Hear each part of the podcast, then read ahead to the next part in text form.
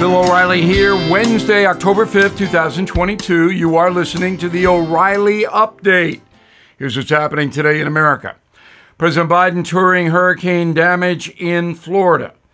New York wants federal funds to house illegal migrants. Homicide surge in Portland, Oregon. Scooby Doo goes woke. Also ahead, murder and the progressive left. But first, Joe Biden meeting with Florida Governor Ron DeSantis. The two will assess hurricane damage near Fort Myers before holding a briefing with FEMA and first responders. Hurricane Ian smashed into southwest Florida, as you know, last Wednesday.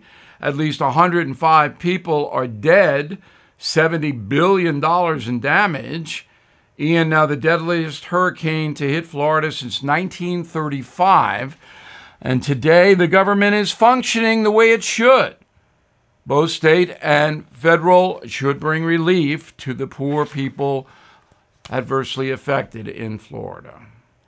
New York Governor Hochul asking for federal bailout to cope with illegal immigration. The Democrat telling Bloomberg News, quote, we need a federal solution. We need federal facilities, federal staff to help to supplement the city. Texas Governor Abbott has bused 10,000 migrants into New York City since April because Hochul and other New York elected officials are sanctuary city people. So if you want a sanctuary city governor, you can't be asking for bailouts. Just my two cents. Crime in Portland, Oregon, out of control. It's a beautiful city. At one time it was peaceful, now it is not. The city's murder rate up 275% in the last two years. Police confirming at least 75 homicides since January 1st of this year. That figure was just 20 two years ago. Four people killed in Portland on Sunday. Despite the spike in crime, far left Mayor Ted Wheeler insists the real problem is police accountability. What a moron. I'm sorry, there's no other word for it. Producers behind the new Scooby Doo movie confirming the character Velma is a lesbian. The Halloween film Trick or Treat Scooby Doo shows Velma smitten with a female fashion designer. Back in a moment with Murder on the Left. Did you know Fast Growing Trees is the largest online nursery in the USA? with more than 10,000 plant varieties and millions of satisfied customers. I have their trees and plants at my home, and they're fantastic.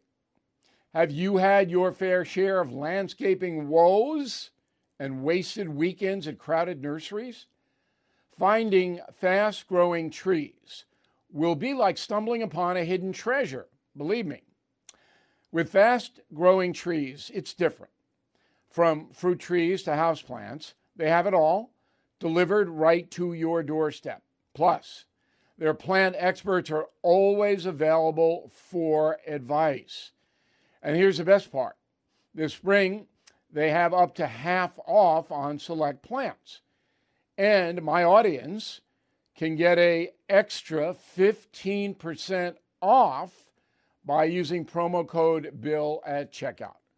So please go to fastgrowingtrees.com, use promo code BILL at checkout. Time now for the O'Reilly Update message of the day. As has been widely reported, far left politicians are allowing violent mayhem in America. Case in point Philadelphia District Attorney Larry Krasner, one of the worst homicides in the city of brotherly love have more than doubled since Krasner has been in office. So a journalist confronted him. But maybe it's not working. It is working. The reality is that There's our a thousand people killed in 20 months. The it is working. The reality is, when you look at all these different jurisdictions, we have had a devastating blow from the pandemic, and there is absolutely no correlation between being progressive or traditional and the rate of crime. These states in the United States that have a rate of homicide that is 40% higher are MAGA states. They are Trump states. I'll say it again. The rate of homicide in Trump states as compared to Biden states, take all 50 of them, is 40% You know, higher. Republicans say the opposite. It's all the blue Republicans lie. I mean, let's just get down to it. Republicans lie. Of course, Krasner is, I'm not going to say he's lying. Let's say he's spinning. So he uses a state like Alaska, very low population, run by Republicans. Yeah, it has a high murder rate, primarily because of the indigenous communities. So he just takes stuff out of context. The truth is, and Krasner would never admit the truth because he is not an honest individual, in my opinion. The truth is, the 10 states with the highest murder rates are rural, but most of the actual murders occur in the big cities. And the 10 most dangerous cities are all controlled by Democrats. They are Milwaukee, Oakland, Kansas City, Camden, New Jersey, St. Louis, Cleveland, Baltimore, Detroit. Likewise, astronomical violence in Chicago, New York City, LA, all Democrat control. Back to Larry Krasner. Thousand people have been killed in Philadelphia since January 2021. He says it's because of COVID. It's ridiculous. 3,000 have been shot on his watch. Violent felonies up 33%, armed robberies up 60%, home invasions up 50% in Philadelphia. But Krasner and other progressive DAs, many funded by George Soros, will never admit the truth. They believe violent criminals should not be harshly punished because their actions were enabled by a corrupt country, the USA. That's right. These loons believe the predators are not really the problem. The country is. It forces them into lives of crime. That is the philosophy behind the progressive left. And in cities from coast to coast, poor black Americans are dying. Everything is expensive these days, you know that. The government is printing trillions of dollars and consumer prices higher than ever. If the government continues its printing and spending, the dollar could continue its free fall and lose its coveted role as the world reserve currency. Let's hope that doesn't happen. But there are a few things you can do right now. American Hartford Gold can show you how to protect your money, your retirement, your hard earned savings against inflation by helping you diversify a portion of your portfolio into physical gold and silver. Start with a short phone call, and they can have physical gold and silver delivered right to your door or put inside your 401k or IRA. So please call or text them right now. Tell them Bill O'Reilly sent you.